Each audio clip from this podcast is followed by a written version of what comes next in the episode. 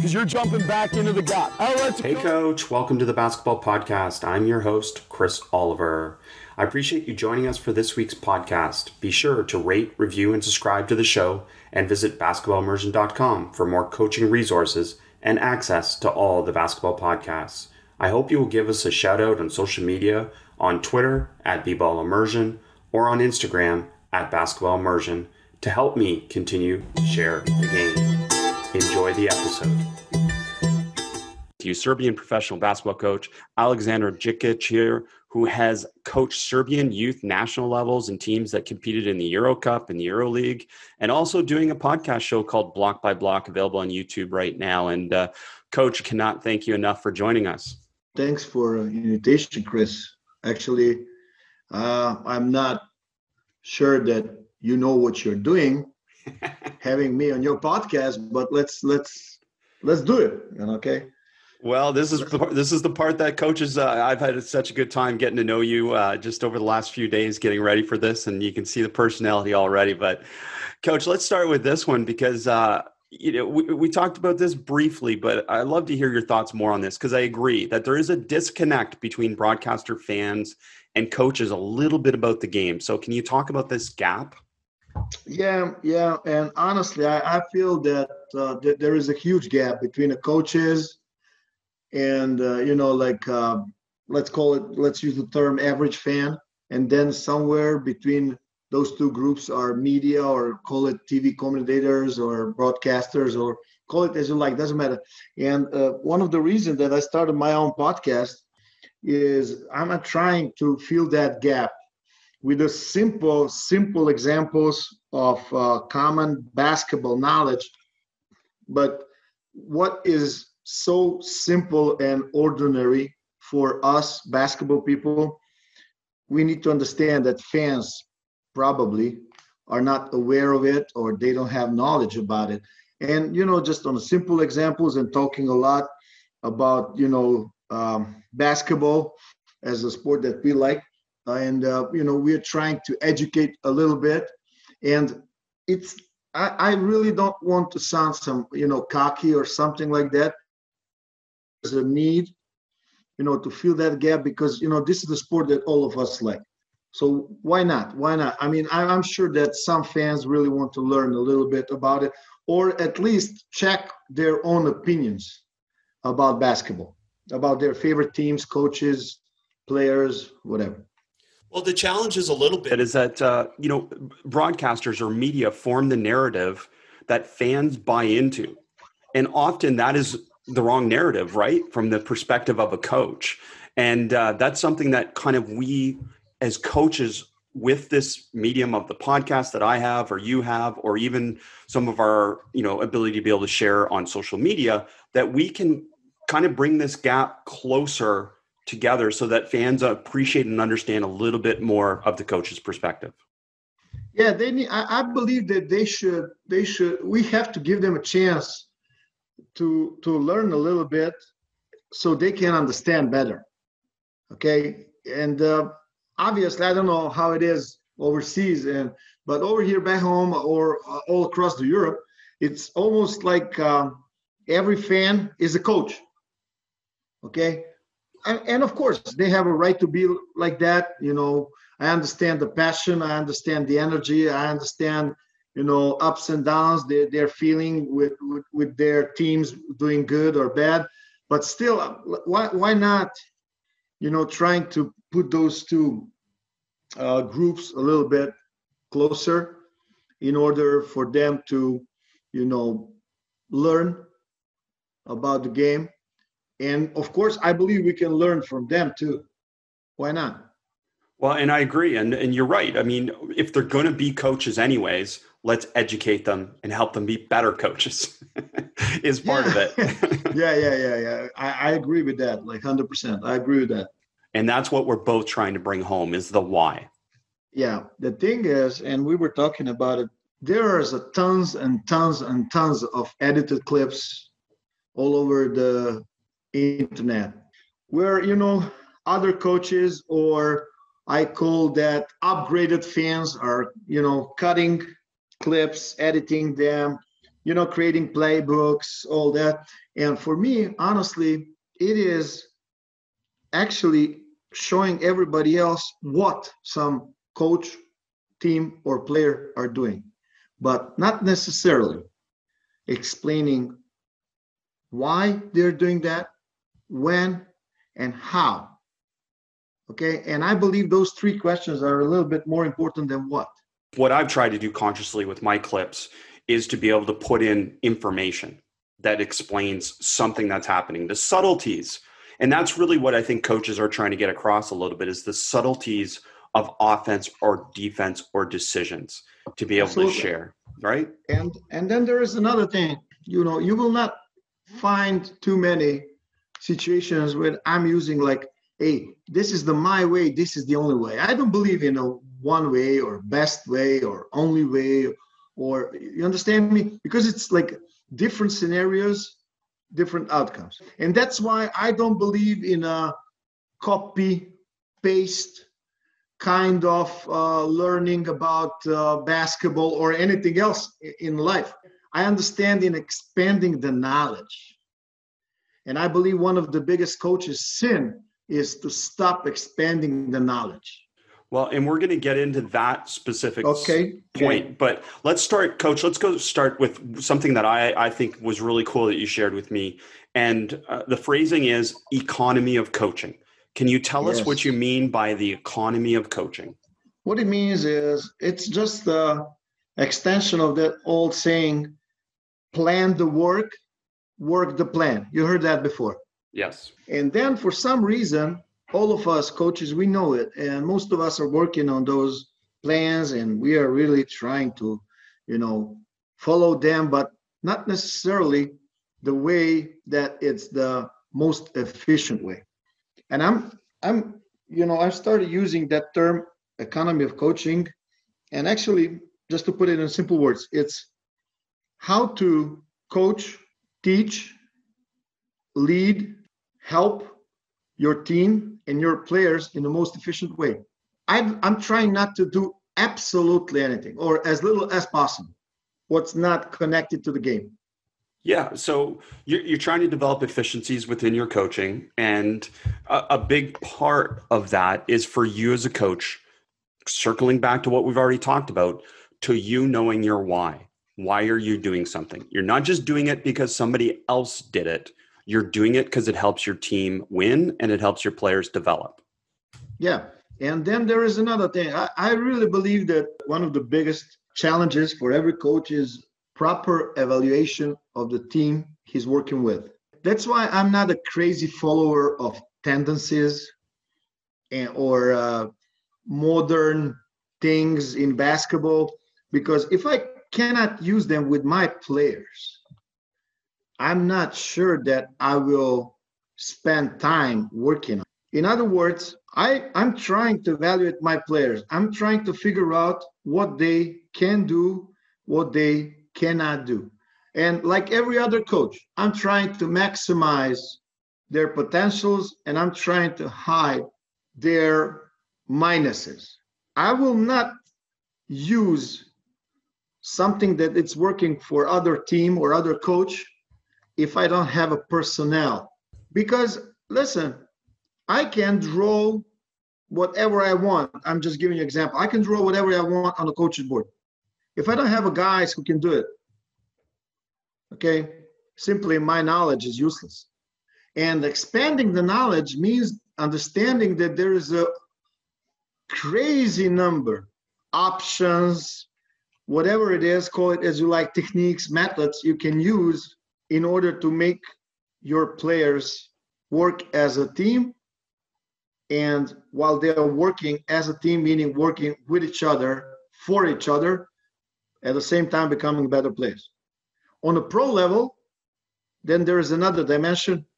There's always a thing you have to be successful meaning you have to win enough.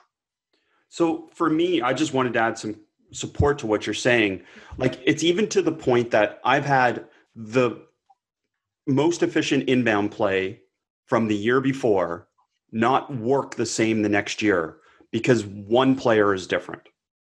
right? Like that's how specific it can get. Yeah, play success. Or, or, or, th- or things like that. I, I believe that there is absolutely no reason for some player to work on a proper footwork, using a pick and roll, learning how to shoot, how to stop, to pass, to read, blah, blah, blah. If I'm not going to give it to him in the game, I don't want to prepare him for the six seasons from now because the goal of every season is not to be fired. So, talk to me then about the youth level focus then. If you're talking about youth level, are you mm-hmm. approaching that a little bit differently? Because again, you're talking about potentially that player six years from now. Whereas mm-hmm. the pro level, I get it. We're talking about right now. How much would yeah, change but, at youth level for you? Yeah, but you need to understand, you youth level, you can have younger players in your senior team here. But when we are talking about the young guys, I believe that it's very important to understand how you want your player to look or to play basketball after you finish with him. I, I think it's very important to teach basketball that that player is going to play. I believe that you have to prepare players for the senior level from the start. And I believe that should be the same kind of approach in a junior junior programs in Europe or NCAA what I'm trying to say is this if I know what skills player gotta have on the level, on a high level, I should work with him, preparing him for that level. And that's one of the that's a part of that economy of coaching. I will not necessarily teach him a dozen way of create his own shot in an ISO situation. I will find a go-to move, a counter, and things like that.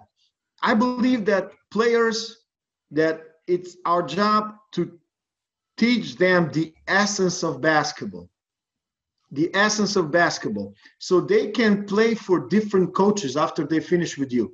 It should be one of the goals from the for the guys working with the younger younger players. You should prepare them to play basketball on the highest possible level. So now we are talking about a basic package of understanding movement without a ball, understanding initiative, understanding, you know, what discipline is, what responsibility is, understanding the importance of taking care of your body and understanding that you cannot play the highest level of basketball without being a good athlete. Then understanding, you know, what kind of techniques, skills you got to have in order to play on a high level. Shooting is very important. Okay, so how come for 30 years, systematically, we're not working on a, on a range? And still, we are talking about the guys with the with the with the range as uh, Lillard have or Steph Curry or players like that. We are talking about them as a, some kind of miracles why we are not working on a range, for example. Mm-hmm. I believe it's it's uh, it's about coaches too. For example, I'm just saying. Yeah. How come we are celebrating the good pass, Chris? We are celebrating when somebody is a good passer. Am I right? Football is in full effect, with many teams starting their stuff early. The NBA Finals are here, and the MLB playoffs are in full swing. You might not be at a game this year, but you can still be in on the action at Bet Online. BetOnline is going the extra mile to make sure you can get in on everything imaginable this season. From game spreads and totals to team player and coaching props, BetOnline gives you more options to wager than any place online. Head to BetOnline today and take advantage of all the great sign-up bonuses. BetOnline, your online sportsbook experts. And that should be normal, is your point. Well, like we, be... we started we yeah. started using the term extra pass yeah. Excuse me, what what is extra pass means? Like if somebody's open, something that should be like a normal. I, I agree with a lot of that. Is that basically you're saying that we? I'm interested in parts. Yeah, that we've started to celebrate things that should be normal, right? Yeah. And we've tried, started to treat them as these extraordinary things. And and I agree, coaches tend to do that. Like we tend to over celebrate hard work. Well, isn't hard work something that should just be the norm? Yeah, like yeah, like hard work should be the norm. Like these yeah, types of course. Of like hustle, yeah. hustle becomes a skill. Mm-hmm. Hustle became skill. Right. Oh, he's a hard worker. He's a warrior on a on a floor. He's a hustler. Yeah, and all of a sudden that's a skill, which I understand, of course, because not everybody is doing that. So we should ask ourselves, how come we are selecting players who don't want to do things like that? Let's get into the player development aspect and maybe okay. G- give me some of your ideas or your list of uh, a few things that you feel are undervalued in player development. Uh, spacing and movement without a ball. Movement to get yourself open, to put yourself in a position to score, and move without a ball so you can help your teammate to be in a better position to score. So, talk to me then about how we should be developing it. Because I think you and I kind of see this similarly, as it's really hard to develop spacing and movement without the ball when you're doing a one on zero workout in player development.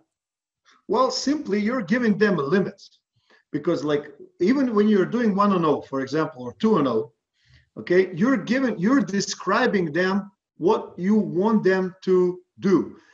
And all of, all of, you know, all that time, you should have a big picture in your mind. Your players not necessarily have to know in that moment what they are working on, what they are building.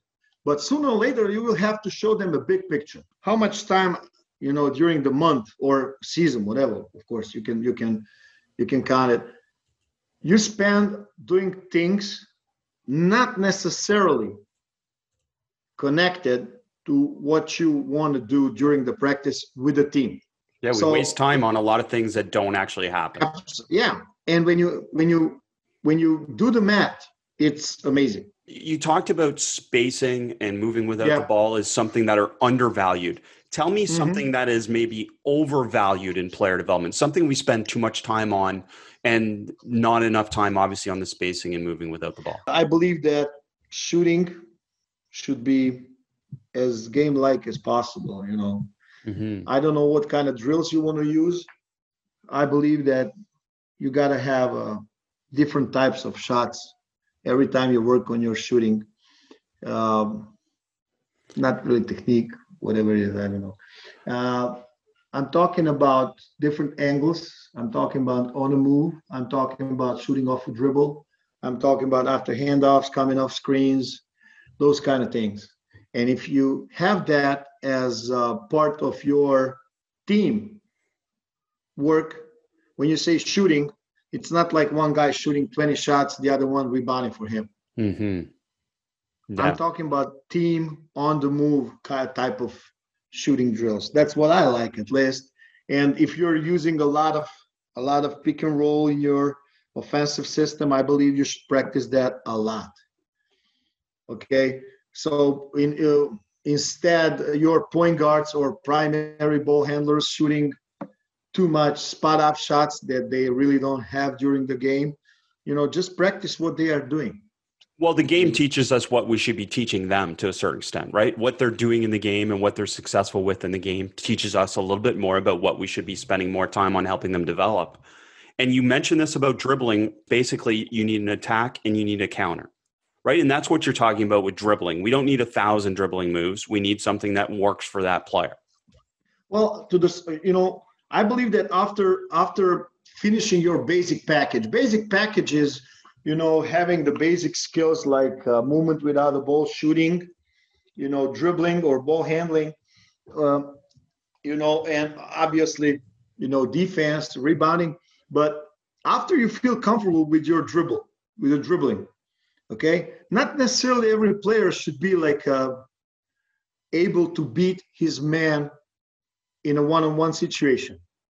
Okay? Because uh, yes in a perfect world we are looking for those type of guys and uh, but in a real world obviously we at least i'm not having those type of teams all the time and i i think that most of our colleagues will will agree on that but for example, I, I like all my players to know how to attack and be efficient when attacking closeouts, which I believe it's a different type of skill. Another thing that I heard you say, which I really love this term, and I want you to explain it a little bit more to coaches, is you've talked about limiting outlet options to drivers. Can you talk yeah. about that? And I think it was reference to I posted about the Nash dribble and taking yes. the outlet options to drivers. But can you expand on that? Because I think that's a great concept for coaches. Yes, we were talking. You and me were talking about uh, you call it Nash dribble, and the the way uh, teams um, are covering them. Uh, obviously, different coaches, different different schemes. But uh, the one thing is that's connected to to one of the one of the first principle of defense that I'm trying to teach my guys. I'm trying to clear to clarify for them what is amount of pressure on the ball I want them to have. As I said, I said it earlier while we were talking. I don't want them. I don't want them to initiate the offense because you know back in the days, if you have like a great uh, uh, shot blocker and the guy who can control the paint. It's almost like they're pushing, you know, players sometimes they like to push the ball, you know, to that guy, but that's putting too much pressure on on on, on bigs. Usually they're bigs. And for example, when we are talking about limiting the outlets, I'm I'm thinking about it. It is very important to explain your guys what is a ball side, what is a help side, what kind of help you want them to give from the first pass, meaning the first line of the defense, what kind of uh, responsibility is literally on the guy with the ball, what kind of closeout techniques you want to use. And for example, all those things are, I, I also call them automatics. I mentioned that word uh, in a, in a when we were talking about the offense, for example, in early offense, when I pass to the low post, what I want to do automatically, I want to do this, this, and this, and this. So in defense, on the first pass, this is how we are helping. This is the amount of the help we are doing. So that all of them they have to be, you know, literally on the same page. And that's another part when I'm really promoting that five guys, one idea, and I'm really pushing it because I every year, every season, I hear that. But coach, this works for me. And again, I'm repeating that not necessarily what's good for you is good for us. And you know, players, if they are understanding, if they understand the importance of teamwork, and if they're understanding that you know working with each other for each other is a foundation of team success, then they will they, they will understand you know what i'm trying to do and what i'm trying to accomplish but just to call about uh, just to say something about that you know specifically about the nash about that Nash move, Nash dribble, or how you call it, Nash move. Nash dribble. It's uh, when Steve Nash used to do it, so I think it got yeah, named after him. Yeah, dribble under dribble the alive. basket. Yeah. yeah, yeah, keep the dribble alive. Well, it's. Yeah. I don't. I don't want players to put themselves in a position when they're not actually changing the play meaning they're really close on the ball meaning they can be aggressive they can you know cover they can limit the passing lanes. They can work on the deflections. You know, just changing the the the next play of the ball handler. And I don't want them to be in the middle. Like either you're gonna be on your guy uh, and you're using the term limiting outlet passes, or you're gonna go all the way, put the maximum pressure, almost like trapping on the ball with the guy on the ball and the guy coming for help. And then you got to have a third man in rotation. Then everybody else have to scramble and cover the next passes. But sometimes when we are covering, you know, the dribbler, the guy who is attacking and not necessarily in aggressive mode, meaning that he really wants to stretch, he really wants to stretch the big guy in the defense or using the rule for that we have, for example, like we are doing the late switch or automatic switch once the ball gets into the paint. And now they're keeping dribble alive, stretching the big. Once we have a guy, a big guy clearly on the ball, okay, we are trying to play. We, we like to keep him on the ball. We're not giving them the outlets because the danger of outlets is, you know, it's it's it's you know more than one. First of all, you can find open shooters, corners on 45s even if they are you know closing out on those guys on time then if you pass and you keep on moving then there is another defensive action you know needed uh, so it it requires a high level of communication you know, uh, of your defensive players, meaning who will follow the guy who passed the ball, the ball, the primary ball handler doing the Nash move. If he passed to the corner and he keep on moving, who will follow him? You know, in a perfect world, they should switch back, but in a real world, most of the time big man should stay with that guy on the ball which is a which creates another problems or mismatch situations but all of it it's a part of the scramble you know in a defense. And that's also another thing we don't talk about this i just want to mention it. You know scramble defense is also a very important part of every successful team you know because you don't control everything that what is going on on floor absolutely. So you have to prepare your your uh, your team for those kind of those kind of uh, situations when they have to follow their instincts, when they have to, if they are able to to predict what's going on, you know, to read a little bit of the offense. It's the same thing, and you know, as offense, we always use that read and react. It's the same approach in defense, I believe. It could be used. Football is in full effect, with many teams starting their stuff early. The NBA Finals are here, and the MLB playoffs are in full swing. You might not be at a game this year, but you can still be in on the action at BetOnline. BetOnline is going the extra mile to make sure you can get in on everything imaginable this season. From game spreads and totals to team player and coaching props, BetOnline gives you more options to wager than any place online. Head to BetOnline today and take advantage of all the great sign-up bonuses. BetOnline, your online sportsbook experts. Listen up, fellows, because today we have a new Manscaped product alert. Manscaped just released the Weed Whacker nose and ear hair trimmer. Take a look in the mirror, and I guarantee you'll see hair sticking out of those holes. It's time to keep your ear and nose hair looking as nice as your clean shaven pubes. Manscaped is forever changing the grooming game with their Weed Whacker. The nose and ear hair trimmer provides proprietary skin safe technology which helps prevent nicks, snags, and tugs in those delicate holes. The premium Manscaped Weed Whacker uses a 9,000 RPM motor powered 360 degree rotary dual blade system. Its intelligently contoured design enhances the trimming experience and it is waterproof, which makes for easy operation and cleaning. Look, fellas, 79% of partners polled admitted that long nose hair is a major turnoff. Get 20% off and free shipping with the code ARMCHAIR at manscaped.com. That's 20% off with free shipping at manscaped.com and use code armchair. What are you waiting for? Go whack your weed. Thank you, Manscaped, for keeping our pubes trimmed and hairs in our holes looking nice. Now back to the podcast. Well, and the way the phrasing that I used to use for this was was basically called no man's land, where a player would get stuck between not helping and not recovering. So it's kind Absolutely. of like it's a pointless place to be in. And and and again, I, look, I'm sure it's coached.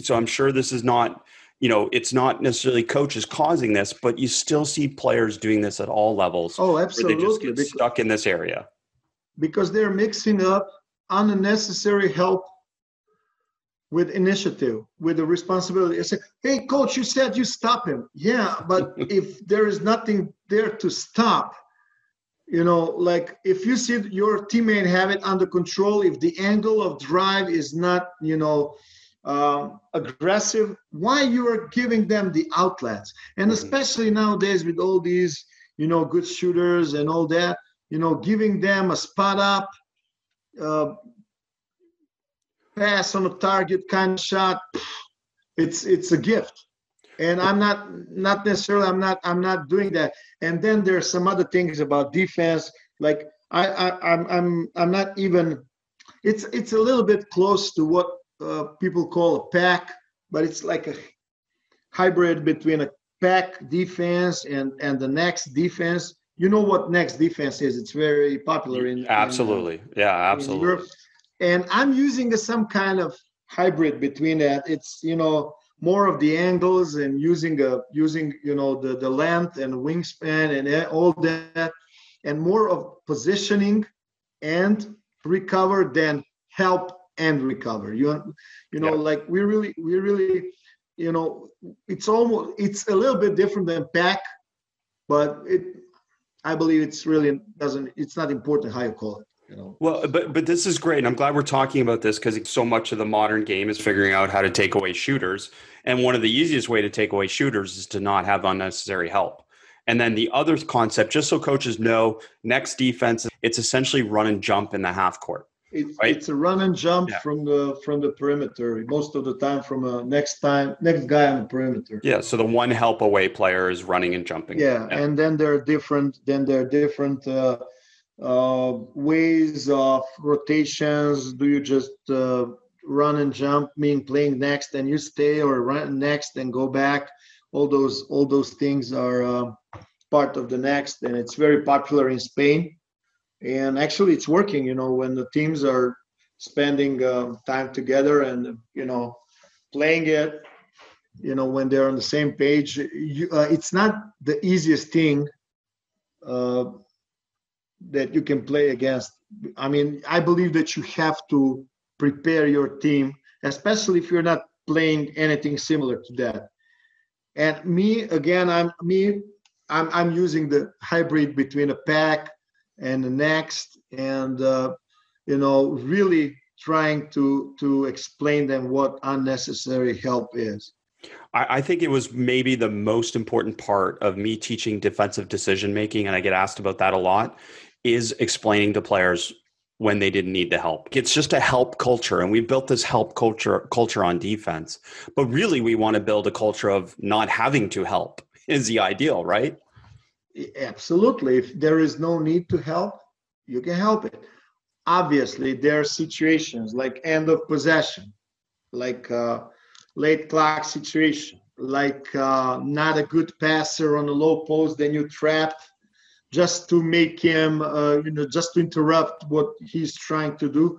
Yeah of course you can you can uh, have uh, that type of action or defensive coverages but you know less less help from the from i mean like in a perfect world you want to help as much as you can you know recover after the after the that help not giving uh, offense some instant advantage.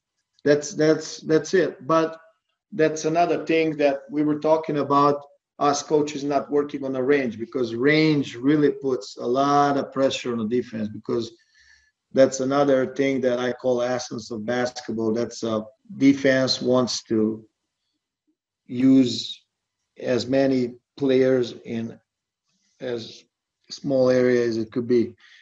Opposite of that essence of offense is, and it's connected to understanding the spacing. That's how I'm explaining it to my guys. I'm trying to explain to guys that you know essence of offensive spacing is you know leaving enough space for one guy to play one on one so we want less players in a bigger area. Uh, I mean, all these things are things that we should be thinking about as coaches, and I love it. And uh, maybe, maybe just kind of share with us some of the top three things for your defensive system. What are some of the three most important things? Uh, well, let's let's say not top three, but um, I believe they they need to understand what you expect them to do when you say press the ball so pressure amount of the pressure on the ball, let's call it that way, which is, you know, I believe it's highly individual thing. I, I because they need to know what they can do, what they cannot do. So, but I believe in a pressure of the ball because pressure of the ball is, is for me it's foundation everything else that you're trying to do in a in a basketball. Second thing on on on on it, it's initiative slash unnecessary help. I need I, I believe that they need to they need to understand what positioning, proper positioning, proper timing of the help, proper initiative, when to help or not. It's very important. And you call it making it making it of defensive how you say it reads or reactions that's how that, that's the term that you are yeah reads and reactions yeah defensive yeah. decision making yeah. Yeah. Sorry, defensive decision maker. I think that's that's uh, very important. The next thing that that I uh, I really want them defensively, totally in a five guys one idea, and I I want that one guy giving me his hundred percent or as close as possible to hundred percent, but in a system that all five guys are following. Does Love it make sense to you? Love it. Yeah. No, five guys, one idea, and then everything from there makes sense. How about on offense? What are some things you really value on offense? Well, I, I believe that spacing is very important. I believe spacing is very important. I believe you have to be aggressive. And I, I believe that it is very important that they should not try to do things they're not good at. I know this sounds, you know, almost funny, but I believe every player should know their strengths offensively, what they can do, what they cannot do. And I don't want them to do things they cannot do, things that uh, they're not good at. I want them to use their strengths, not their weaknesses or 50 50 things.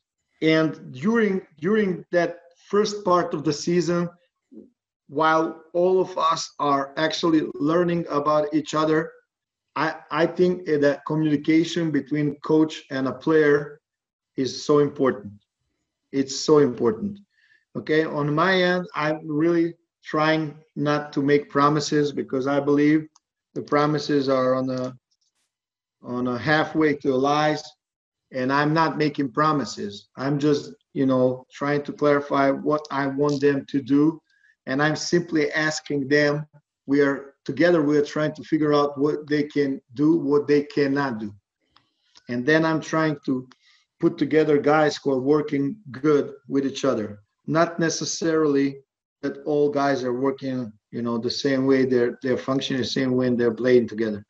Okay? So that's why we keep everything on a practice very competitive. We keep stats. We're trying to figure out what what lineup is the best for uh, different type of things we want to do offensively or defensively. Simple things like not, uh, you know, one group of guys will be a zone type of uh, zone type of uh, you know group. Then another guy will be full court. Then another guy will be a another group will be a pick and roll group. Another group will be you know uh, scramble type of group or switch all five group. You know those kind of things and I believe that that as a coach, you need to know your team, and you need to you need to figure out what players can play with each other. Yeah, you can be successful approaching it from a lot of different ways, and that's Absolutely. kind of the theme of this: is that uh, there are a lot of different ways, and it's great to hear your insights and your opinions on some of the ways that you feel are best for you and for your teams. And then some guys are really not made to be a. They really are not interested in a, in a being a head coaches. Mm-hmm. You know, as you as you know, it's a common knowledge. Not all of us are made to be leaders. Some of us have to be followers. It's very simple. You just need to figure out who you are and then to be true to yourself. And then you will find your peace, which will help you, which will help you, you know, in your in your new role. It's it's very it's very simple. But you know, if if you don't find your inner peace, if you keep on letting negative thoughts causing problems for your mind, body, and soul, you will have problems, man. Definitely. You will have problems. No, really. And then, you know, it's always important who you know. It's always important who you know. It's always important from who you're trying to learn. Or as I saying, you know, I, I, I used that before. Like uh, some guys are you know, small time thieves. Some guys are big time thieves, you know, because you and me will watch the same game. I will see the different things that you will see, and we will watch the same things. I, I, I have great respect for people who understand of ways of um, being themselves. So that's it. Uh, another thing that I thought was really cool that you talked about, and and I want you to explain, is what do you mean by the status quo is not expanding your knowledge? I will tell you. I will tell you a, a short story as as some kind of uh, start of my uh, answer. I was in states. Uh, it was the year 2000. I was uh, I was a lead assistant for uh, Partizan Belgrade, and uh, we sent a group of players. I was their coach. We sent a group of players, and during my stay and also in, in both places, you know, of course, you are talking with the, with the other coaches and and you know we are exchanging ideas and experiences and everything. And what was really funny to me is uh, um, finding out their reaction when i told them that for example uh, i called myself a thief of knowledge. And they were like what that means? Well i don't mind if I see something what Dean Smith is working, using, and I can use it, I will use it. Then I find something that I like with, uh, you know, if I find a part that I can use and my players can use, I don't have problem of uh, let's use the term stealing it. What I'm what I'm trying to tell you is, I believe that's the way how you're expanding your knowledge. I believe that the coaches should never, uh, you know, when they think like, well, this is it. I don't want to learn anymore. There's nothing else for me. It really doesn't matter what level or, or how successful you are, because you never know what kind and type of player you will coach in the future. And if we want to be honest, 95, 99% of us, we don't have a control, like a full control of the players we will work with. Call it selection or call it as you like. And then there is a big question how you select what you want to play. Do you have your system and the way you want to play, and that's how you select the players so they can fit into that system? Or you have a players and now you have to adjust yourself as a coach and maximize their potentials and minimize their weaknesses. And that's why I believe you got to have more knowledge more knowledge means easier approach to new situation and more adaptability. So, coach, with all that, then maybe go through a little reflective exercise for us. And I know you've thought deeply about this, but what are some of the things that you, as a young coach, or you as a new coach to basketball, what are some of those things that could have sped up your development or help you be prepared better for you to be the best coach you could be? Well, you can learn from everybody. And it's very important to learn what you don't want to do. Mm-hmm. And I think for a young coach, it's very important to learn what, for those coaches, to learn what they don't want to do, to learn how something, what kind of things they don't want to do. You understand me? Yeah. And what were some of those things early on, maybe that you learned that you didn't want to do? Okay, simple simple things like uh, if I'm not hundred percent sure that I can answer everything a player can ask me about, let's say uh, something I use in my offense or defense or the things I'm asking him to do, don't touch it. If you cannot answer a player's question, don't don't go into that direction. For example, you ask me like what you don't want, like the types of helping in defense Okay, I'm a big I'm a big on um, explaining my players what's unnecessary help. Okay, what initiative in defense? What's a proper initiative in defense uh, means? What means like I don't want to be aggressive just to say we were aggressive. I don't want to initiate my opponent's offense, and all those things were in part of that. Uh, you know, very smart thing that he said, like if you see something that you don't want to do, don't do it. Mm-hmm. If you see the bad way, that's it. If you see the good way, if something is working for somebody and you can use it with your own players, there's no problem. Steal it. And that's what I was doing, really. And I don't mind if somebody's stealing from me. I hope that somebody's stealing from me. Why do coaches, in your opinion, have such a fear of the things they don't know, of the unknown, even though maybe there's something that like in the how to teach there might be a concept that's like hey this this works this is based on evidence this works whatever it may be but why in your opinion do coaches have a fear of that? Well you know first of all the, the pressure of winning is uh, way bigger than in states or anywhere else. Coach just to just to add to that they just need to look at your resume. Like uh, like it's like you're not getting this and this applies to almost all european coaches. Like you're not getting this, oh, you know, you had a few injuries or oh, it's not working out yet. We'll give you another year. They just move on. They're not, this is like you win now and you win right away, or we just replace you. The mid-season replacements yeah. in the Euro, you know, in Euro Cup, Euro League. I mean, it's amazing. Hey, Chris, when you have time and learn about what type of contracts coaches and players in Europe are signing and friendly advice don't be surprised if you see the high percentage of one year deals. Yep. So if I'm signed on a one year deal and at the same time they want me to win and develop, would you please tell me how to do it? Because those two things are simply are not in the same direction talk about how because it's it's clearly the case that a lot of north american coaches romanticize the european game the european model. They want to learn about serbian development or spanish development because obviously there's been great players that have come up through these systems. But talk mm-hmm. to us a little bit. That's not the reality right? Like you're not it's it's not this magical thing that you're doing. Well i like to use the i like to use this this uh, phrase you have to pay your fee.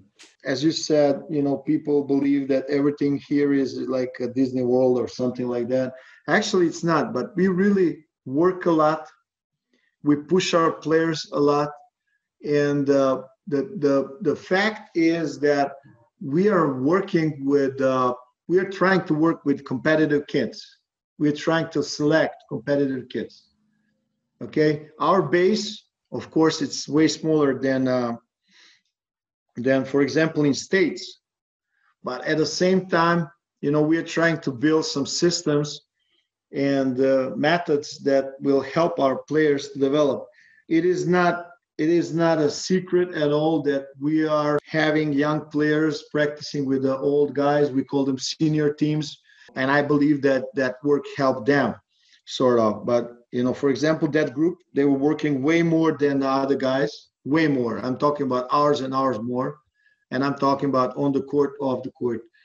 I think that's the only way. You have to work a lot you have to know what you want to do. You have to know what you want to do what you don't want to do. You have to be able to separate important from non-important things. And all those things are based on a knowledge. So just to put everything you know together in order to help for example those younger guys that you have you got to have your economy of coaching. You got to expand your knowledge. You got to know in what direction you want to go. The, the old saying you know plan your work and work your plan you will have a higher efficiency percentage.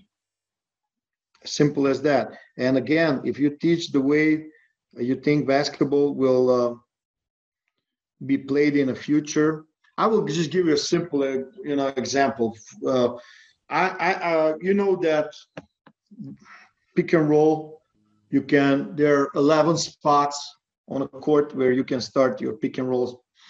So we're teaching, you know, how to attack all those 11 spots. We're talking about different angles, different players, and different spacing connected to all that action, for example. And if those kids are learning that from me, wherever they go after me, it's going to be easier for them. For like, I don't like to use the, uh, you know, this is this is our way, this is the best way. I just believe that you know during uh, during one season, I have to find a way that will work for everybody, for a team. Because what's good for you, for example, Chris, not necessarily is good for the rest of us. And I'm really promoting five guys, one idea approach, uh, meaning that we ha- all have to know what we want to do. Coach, you've given us so many things to think about and you've stimulated our thinking. And I, I cannot thank you enough for taking some time to be able to share the game with us. Thank you. Well, thank you, Chris, for, for having me. Thanks for listening. Be sure to rate, review, and subscribe to the show and to give the basketball podcast and this week's guest a shout out on social media to show your support for us sharing the game.